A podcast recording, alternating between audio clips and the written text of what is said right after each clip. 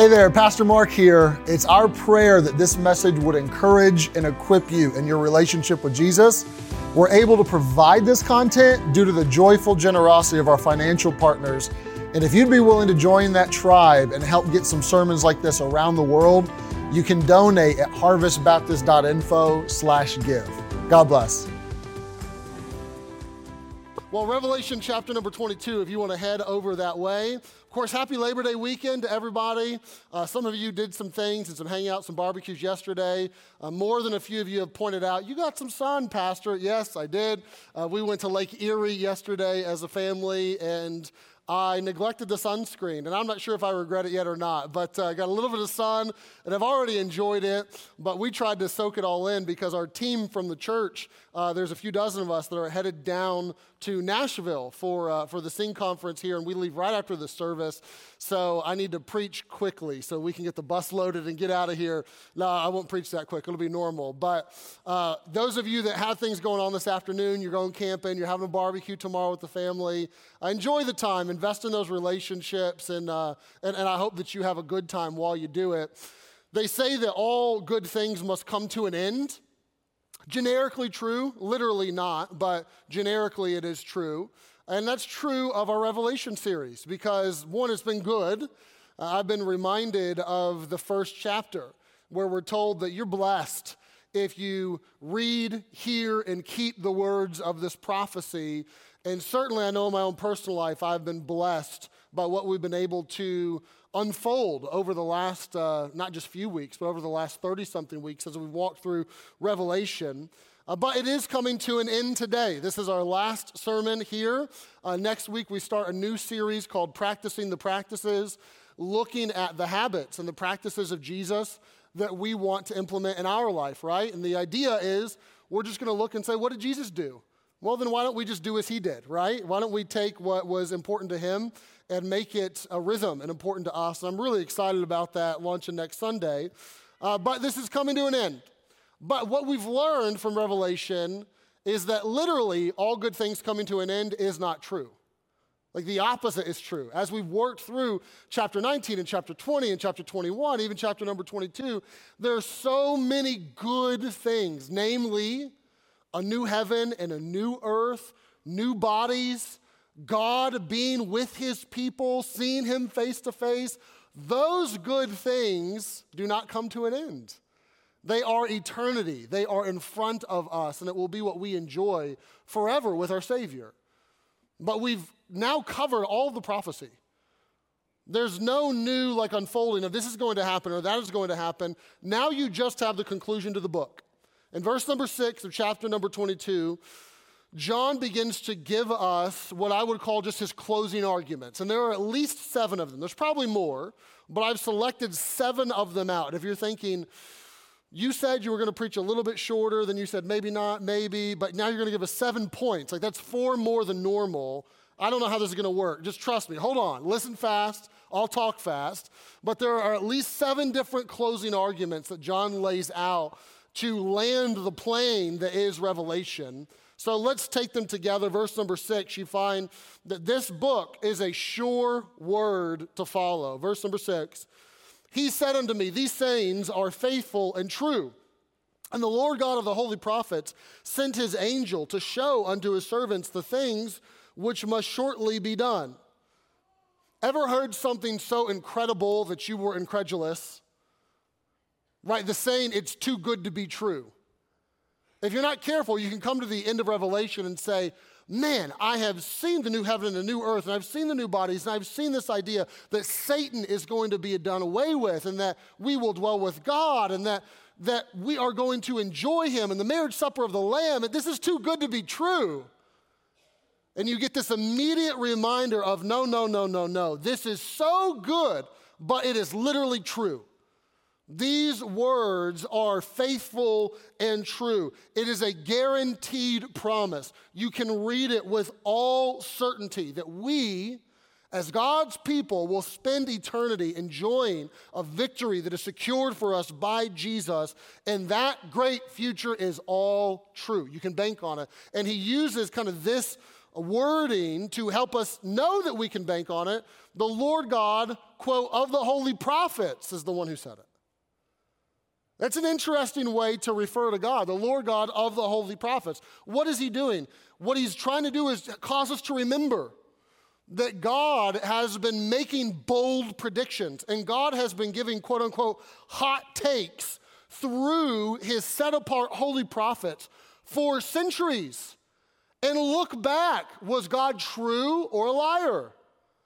Was his word faithful or not? Did what he say would come to pass come to pass? And if you can look back and say that the God of the holy prophets is the one who's saying this, the God who has been true, we can know he will be true. We can rest assured that this is certain and that we can bank on this, right? He mentions at the end of verse number six that these things must shortly be done. In verse number seven, behold, I come quickly. More to come on those phrases later. But I love how he ends verse number seven. He says, Blessed is he that keeps the sayings of the prophecy of this book. This is exactly what we saw at the beginning of Revelation. I mentioned it earlier. Blessed is the one who hears, blessed is the one who reads, blessed is the one who keeps. You can't just hear it and read it, but not keep it.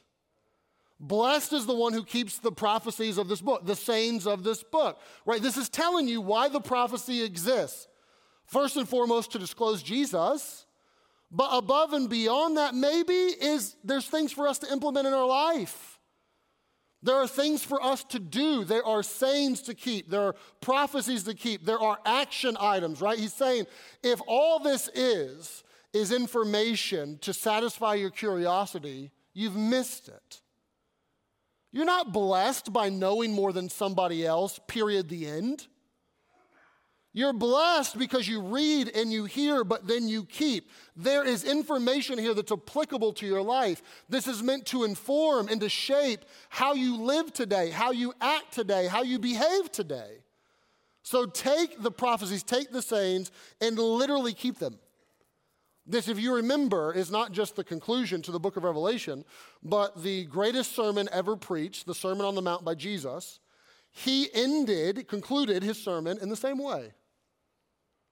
Jesus gives in Matthew 5 and Matthew 6 and Matthew 7 the Sermon on the Mount. He gives the Beatitudes, blessed is he that da da da da.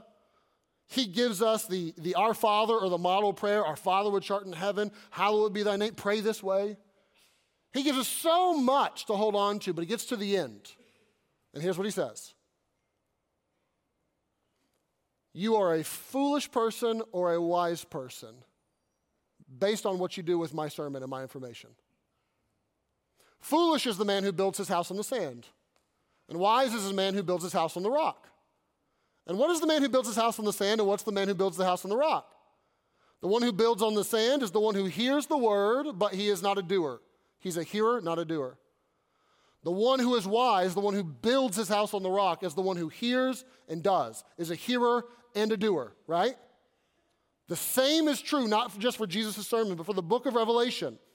Blessed is one, wise is the one, building your house on the rock you are, if you are hearing and doing, if you are keeping the sayings, if you are taking the information, integrating it, and applying it to your life so that it helps you live a better Christian life today. Peter said the exact same thing. When Peter thought about the new heavens and the new earth, he says, based off of this information, what manner of holy conversation should we live?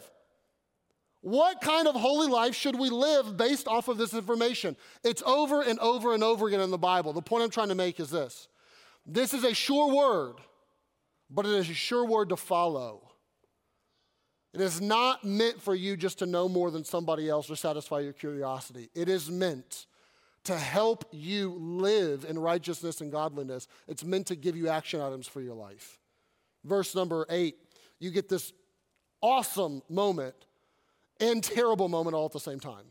It's awesome because you learn so many vital truths, namely that you would worship God, not as servants. But it's terrible because John does something very wrong. Verse number eight I, John, saw these things and heard them. And when I had heard them, I fell down to worship before the feet of the angel which showed me these things. Right? You tell me, Worshiping an angel, good idea or bad idea? Bad idea, all right? I'm not sure if this is a temporary fit of insanity or what, but John falls down and begins to worship this angel. And there's a problem because now he's worshiping the creature rather than the creator, right? And this is an amazing servant of God here who's giving him these things, but you never allow your admiration for a servant of God, no matter how admirable they are.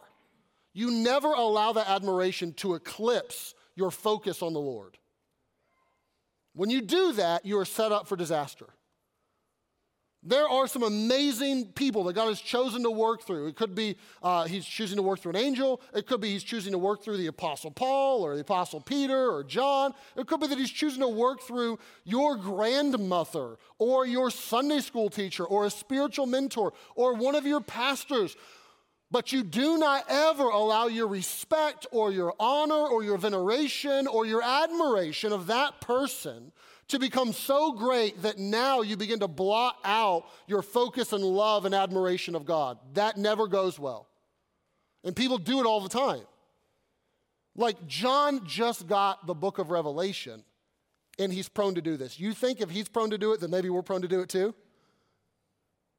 Remember the Corinthian church? They were prone to do this, and Paul rebuked them for it.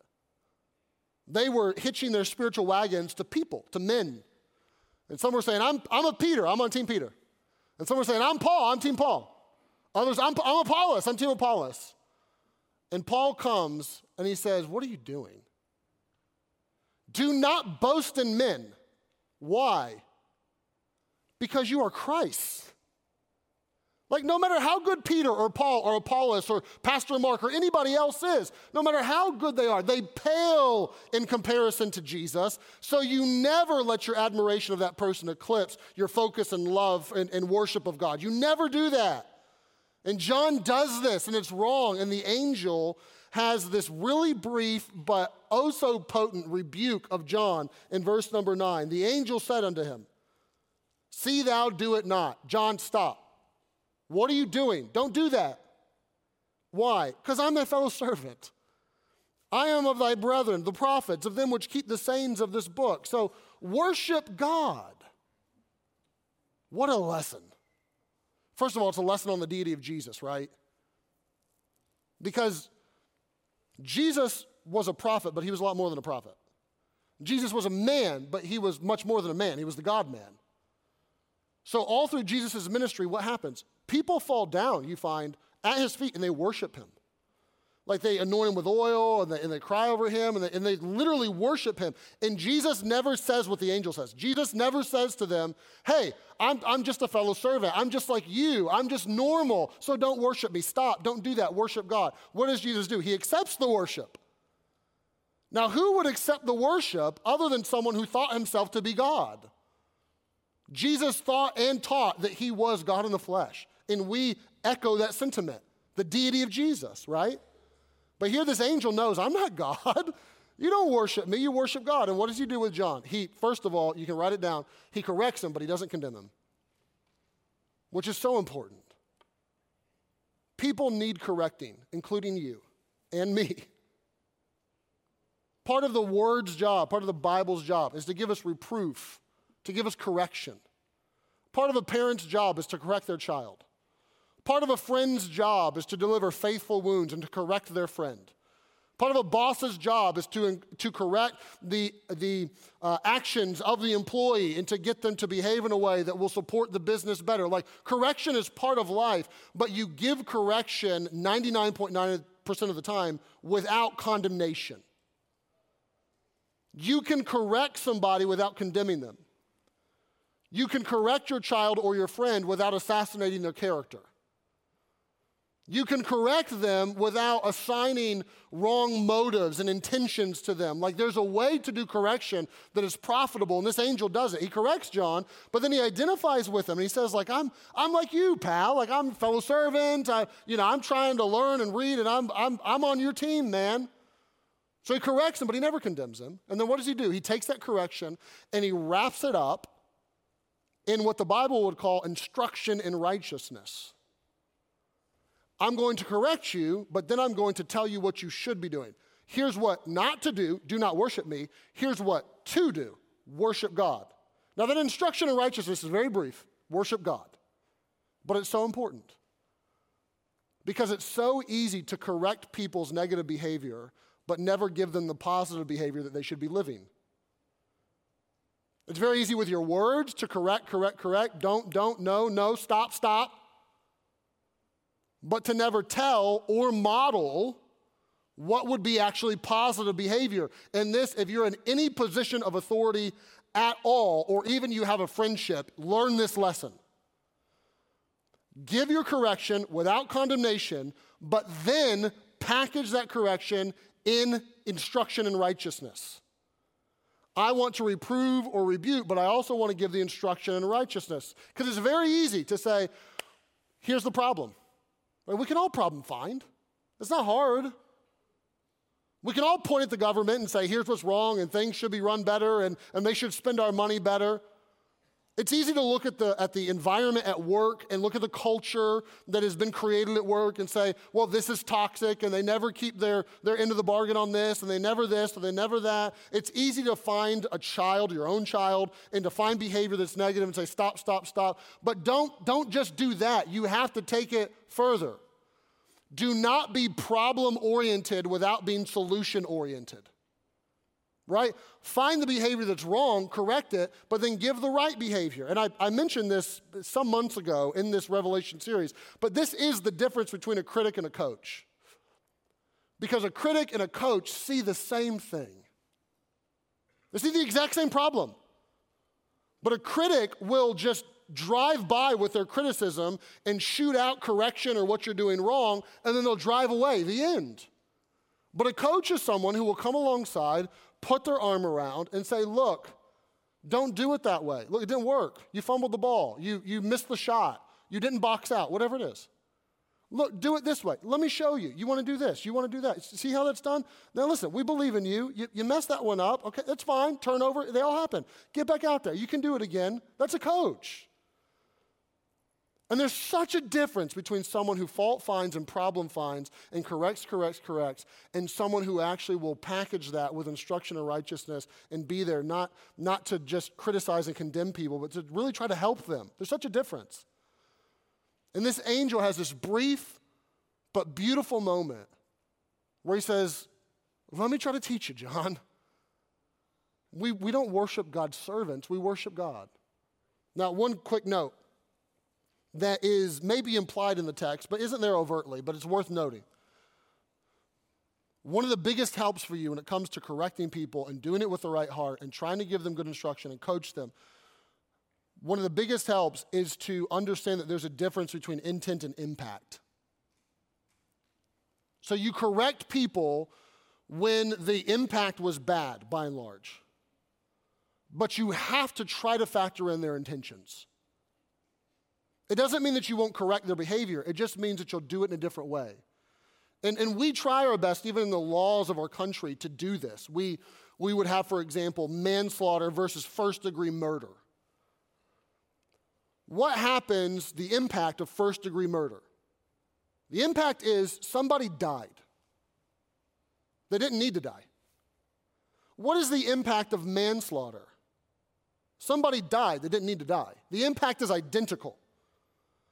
But we tried to judge or discern via a jury what was the intention?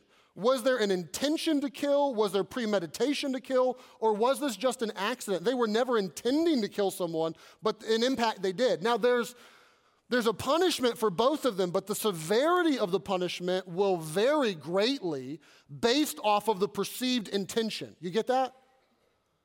You have to be very careful with people that you do not just correct the impact that they're making and their behavior or what actually became of it, but you, you want to try as best you can to factor in their intentions. Because intentions and impact are oftentimes very divergent from each other. Like, there are well meaning people that tried to do a good job on this new initiative at work, but the impact was a line item that was in big red, bold numbers on the budget and it didn't actually work out well, but their intentions were right. It happens all the time in marriages where one of the spouses is intending to bless the spouse and try to help them or do something that is loving or respectful. But the impact that it makes on the spouse is perceived in a very different way. Now, you can't change that impact, it exists. But the intention should be factored in. One of the, the best examples of this is actually from a book called The Road Less Stupid, which is a funny title. But they talk about intention and impact and how you have to judge both of them. And it gives a story from Great Britain in the days when they were wanting to colonize like the world, basically. And India was part of this colonization project. And when the Brits got there, uh, they were in charge, so to speak, but they were terrified of the venomous king cobras. They did not like them at all, and they wanted to get rid of them, especially in New Delhi and some of these areas. So they came up with, I don't know what they called it officially, but basically the King Cobra Eradication Program.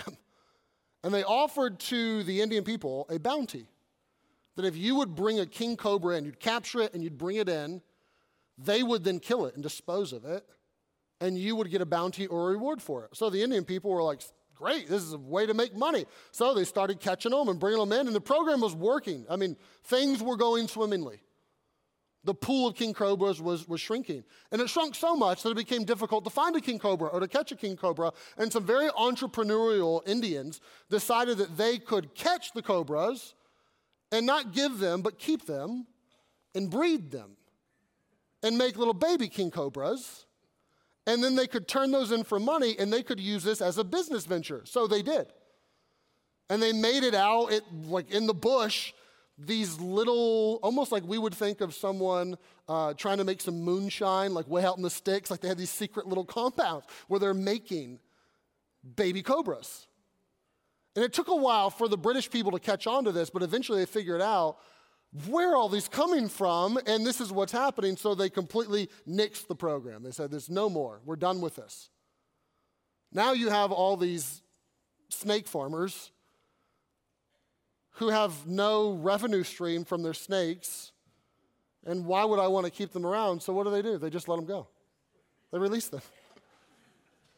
And the impact of the snake eradication program in India was that there were double the snakes at the end of it than at the beginning of it, right?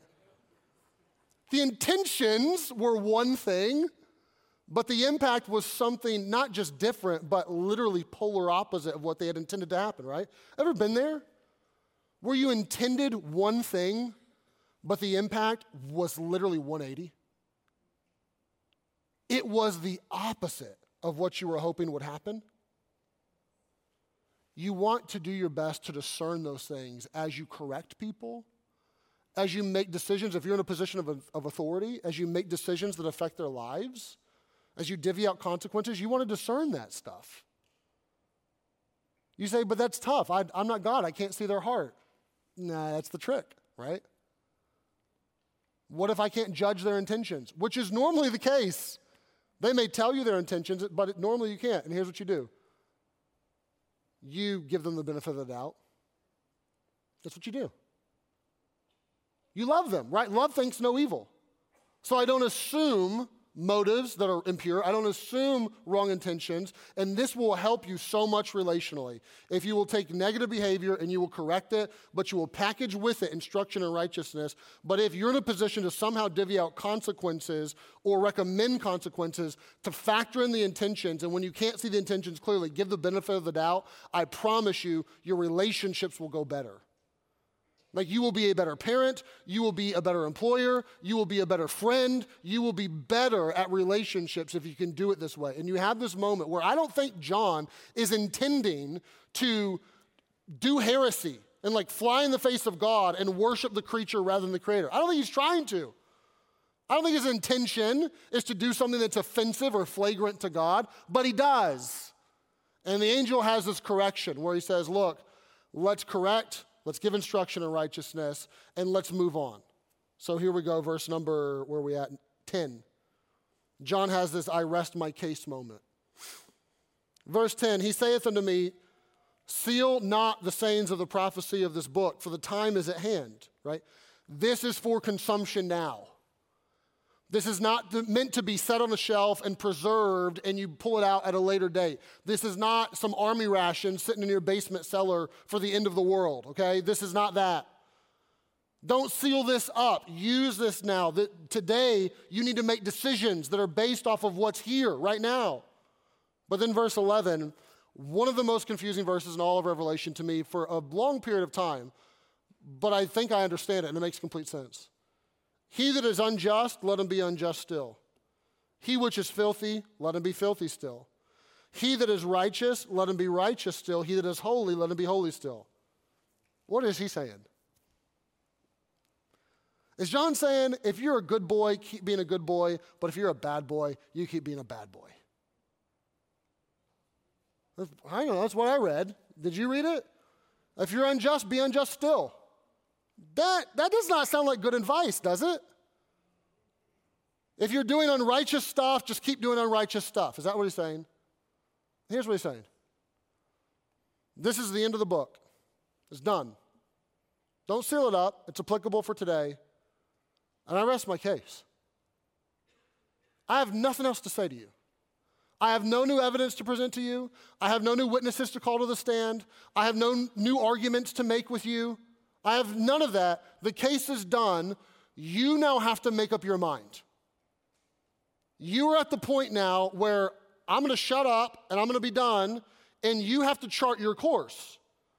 You have to choose.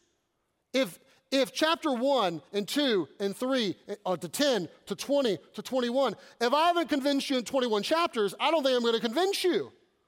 If you're unjust, whatever. I can't do anymore. I can't say anymore. If, you, if you're just, great. But what he's saying is, I have rested my case, and if you have not responded to this yet, then I don't think you're going to respond to anything. I think, I think that we're done. And sometimes you get there with, with people that you're trying to convince and you're trying to like, you're trying to, to help them. In the business world, they, they call it stop selling, right? Of like, you're, you're, trying, you're trying to make your argument. And, you're trying, and John's like, I'm done making my argument. This is where the rubber meets the road. You have to choose, and, and this, is, this is the end of it. This is actually very similar in many ways to Abraham and the conversation that takes place with the rich man. If you remember in Luke, the story of the rich man and Lazarus. Some of you don't remember, and you can, you can read it later. But this rich man dies but he, he does not have a relationship with God, and he ends up in hell. And the conversation that takes place is, is Abraham, would you send somebody to tell my relatives? I don't want them to be here with me. And Abraham says, mm, They got Moses and the prophets. Let them listen to them. He says, But no, no, no. He's like, I know they have Moses and the prophet. I know they have the Bible. I know they got that. But if we would just send someone like resurrected from the dead back to testify and tell them how bad this is, then they would listen, then they would hear. And what does Abraham say? I'm paraphrasing, but Abraham says, if they didn't listen to the word of God, they're not going to listen to somebody from the dead.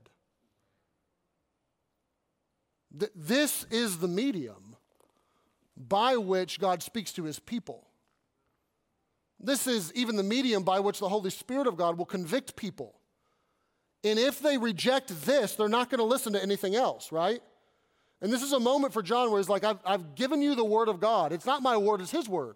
It's a true word. It's a faithful word. It's, it's the God of the holy prophets that has given it to you. And if you haven't listened to this and you're still unjust, then you're just going to be unjust. I don't know what to tell you. I don't, I don't have any other arguments if you don't listen to what I've said already. So you've charted your course, and, and that's that. It's the end. He goes on to say in verse number 12, basically that Jesus is the plan and there is no other plan. Jesus is plan A. Behold, I come quickly, my reward is with me, and I give to every man according to his work shall be. Just a quick note on this, because you see, I come quickly, I come quickly, I come quickly. Verse number six, we saw that these things will shortly be. And the obvious question is like, I don't know, like, is quicker short 2,000 years? Like, that was a, that was a while ago. Like, what's, what's up with quickly and shortly if it's been this long? Was that not true? What's going on here? And there's, there's two arguments to, to look at this and make sense of it. I think both are in play here. One is that quickly can mean like abruptly or suddenly. not in reference to time, but just it's going to be abrupt and sudden, which I think is, is certainly true. The other, though, and I think is, is the more honest argument, is that we use time terms in relative ways often. Uh, many of you do this with me all the time because right now our kids are young. They, we have uh, nine, seven, five, and three are, are the ages of our kids. In almost every week, without fail, somebody in the church will stop me in the hallway or see me, or we'll be talking on the phone or whatever it is. Hey, I see you got some sun, you went to Lake Erie, and they'll say something like this Soak it in. And treasure those moments because they're going to be gone. They go by so quick. Like you're, you're in the hospital birthing room, and then before you know it, you're walking them down the aisle at their wedding day, or you're, you're seeing them leave the house or go off to college. So treasure it because the days are long, but the years are short, and it goes by so fast, right? How many of you would attest to that? You're like, that's true. And I hear it, and I, and I, try, I try to hold on to it, but now it's like, man, he's halfway to like graduating high school. Like we're at 9 of 18. It's gone by so fast. It has. Now, is 18 years literally quick? Uh, no, it's 18 years. But it feels that way, right? And when it comes to this revelation of Jesus, his coming, what is in store for us, the sum total of this revelation is that it's a bona fide promise. When it happens, it will be abrupt in many ways. And from eternity's perspective, you could say it happened in a blink of an eye. You could say that this came so quickly. Even, even Peter mentions this when he talks about it. A thousand years is as a day with the Lord, or vice versa. This is something that is, is a time relative term. Verse number 13 goes on to say, I'm the Alpha and the Omega. I am the beginning and the end, the first and the last. Listen to this. Blessed are they that do his commandments, and they that might have right to the tree of life and they may enter into the gates of the city. For without are dogs and sorcerers and whoremongers and murderers and idolaters and whosoever loveth and maketh a lie. Now, what's up with this? It, it looks like if you keep his commandments, right, you do good stuff, then you have access to the holy city and the tree of life. And without are the dogs and the sorcerers and the people, like this list of people that we've seen a couple times in Revelation. And you could, if you're not careful, misconstrue it to be literally the opposite of what the book has said to be like, well, we get to heaven by our works. And when we get to heaven, I guess there's going to be some people like outside the walls with protesting signs, like that are really bad people, like trying to throw eggs at us or something. Like, you know, what's going to go on there? That's not what it's saying. It's saying what the Bible says from cover to cover. Number one, we, we are redeemed, we are saved, we are forgiven, we get to go to heaven, we get to have eternal life by our faith in Jesus alone, through the grace of God alone.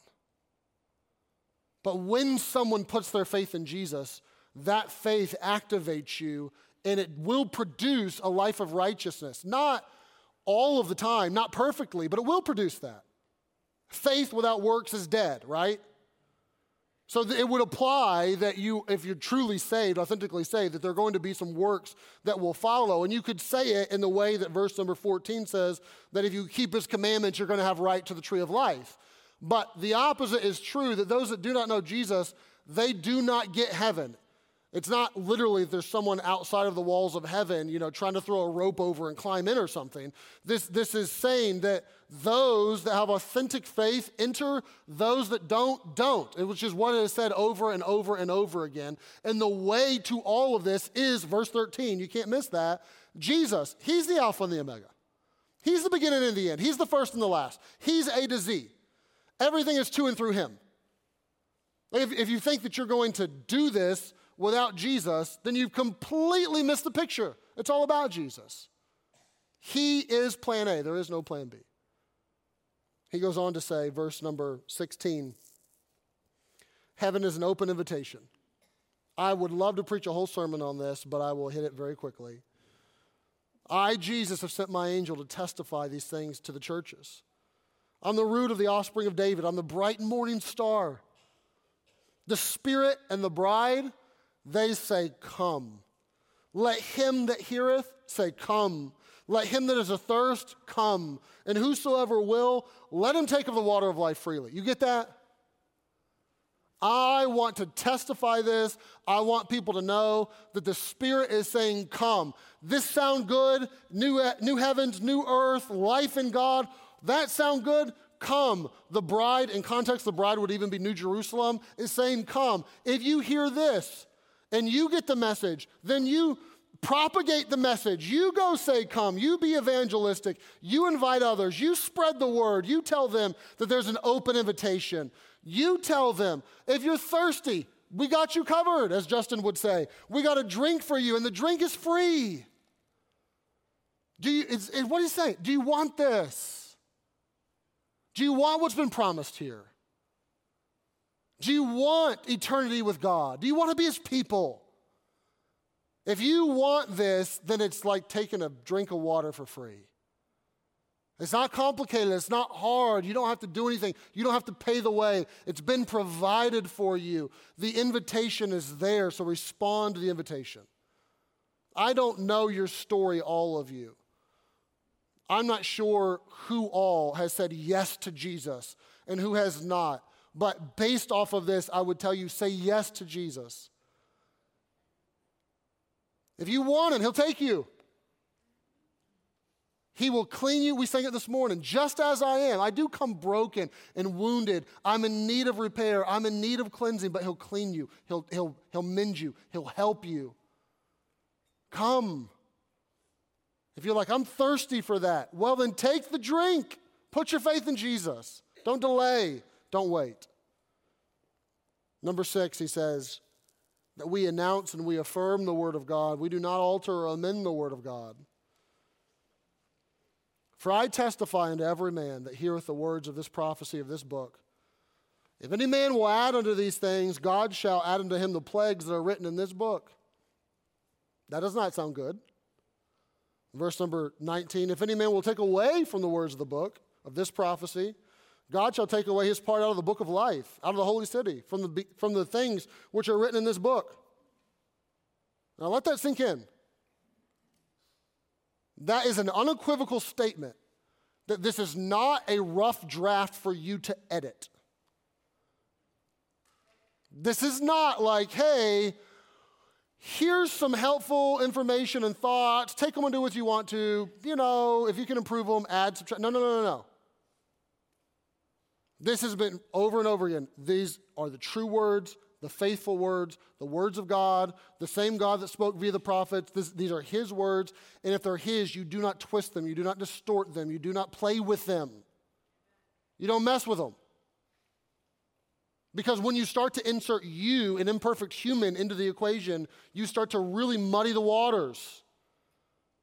And he's saying, This is my word. Don't edit this. Do not amend this. Do not try to, do not try to tweak this. Declare it, proclaim it, celebrate it, read it, live in it, immerse yourself in it, study it, yes, but do not mess with it. And this is true not just of the book of Revelation, this, this is true really of the whole Bible. You would find that Moses told the children of Israel this when, uh, when he gave them the commands of God. And he said, if you, if you keep these things, you're going to be blessed. But if you don't, and you mess with this, you're going to be cursed. Agur said the same thing in, in, Proverbs. He said that all the words of God were pure. And you do not add unto his words, lest he reprove thee, and thou be found a liar. Like, don't mess with his word. Don't try to adjust it. And I, I'm well aware, okay? I'm well aware that sometimes that steps on your toes. I'm well aware that sometimes it steps on my toes. I'm well aware that sometimes it steps on culture's toes. But there are a lot of things in the Bible that are clear. There are some gray areas where it doesn't speak to every single issue of, of your life, but there's a whole lot that's clear. And sometimes people don't like that. As a pastor, I get the brunt of that occasionally. That people come and they're like, man, the church, it feels warm, it feels friendly, I love that, but but time out. Like I went to your intro to harvest class and I learned that you like you take the Bible literally. Like what do you mean? Well, like we believe it's all from God and it's all true and we're gonna like we're to treat it that way and, and we're to live by it and like all of it yeah like all of it And there becomes this moment where they're like, uh, I don't know if I'm, gonna, if, I'm, if I'm in on that.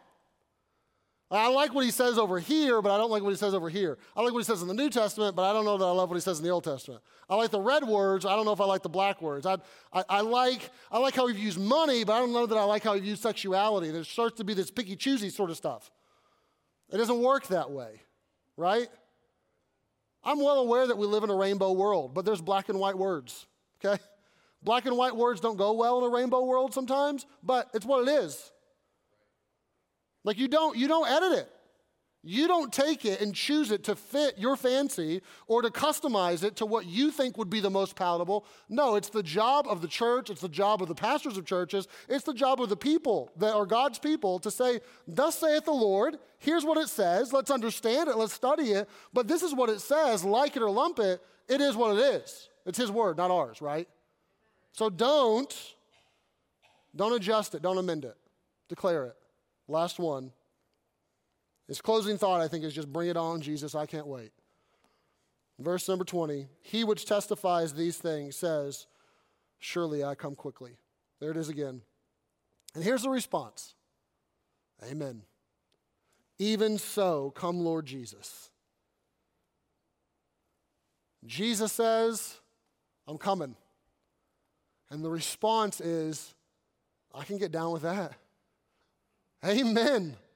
I agree with that. Like, bring it on. Come on, Jesus, right?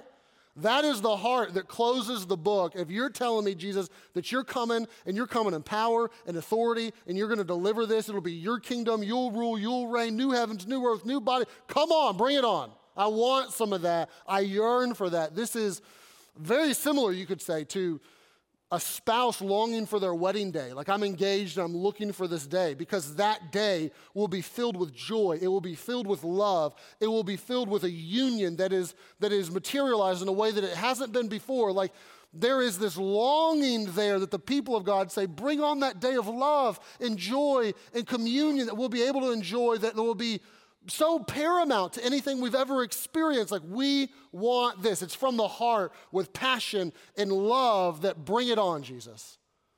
Like, amen. I agree with that. I want that. I'll end with, with similar to how I started. I gave you this illustration, I think, in Sermon 1. I think I gave it to you in the middle sometime as well, and we're going to end with it. Let's say there's two Britneys. Both Britneys are at the airport waiting to receive pilot Bob, who's landing the plane in Pittsburgh. Brittany number one is an air traffic controller. Right? She's in the tower, charts, graphs, all this information and technology. It's her job to make sure Bob gets on the, the ground safely. She's very interested in Bob landing safely. But she's interested from the heart. She doesn't know Bob. She just needs to make sure that he gets down. Brittany, number two, is Bob's fiance. She's in the airport. She hasn't seen him in two weeks because he's been working a lot of overtime. And she doesn't know the altitude he's coming in at. He, she doesn't know even necessarily where the wind's blowing or all these things or the other. Tra- she, doesn't, she has no chart. She has no graph. She has, she's not studying any of this. She just knows Bob's coming home and he lands at this time. And she is there with a heart, right? She's there with a warm embrace. She is there with a smile. She's there with love. Both Britneys are receiving Bob. Both Britneys are super interested in Bob coming, but for way different reasons. And they approach it so differently. And the point of revelation is not for you to be Brittany 1. It's not for you to get all your charts and all your graphs and all of your study materials and for you to know more than somebody else and for you to have a good argument in group this week so that you can prove your view over their view. You've missed it if that's you. You've missed it. The point is to be Brittany two and to say, that's who Jesus is. Like that power and that authority, and I get to be with him and I get to worship him it's to receive Him from the heart. I hope you have some head knowledge. I do, but I hope more than that head knowledge that there is a heart of Amen. Even so, come, Lord Jesus. Bring it on. I can't wait. And he closes the book with verse number 21. The grace of our Lord Jesus Christ be with you all. Amen. I'm not big on benedictions. I normally don't end a service quite that way. But I think that may be the most fitting way to end our study of the book of Revelation with this benediction. May the grace of our Lord Jesus Christ be with you all, you and you and you and you and you. Amen.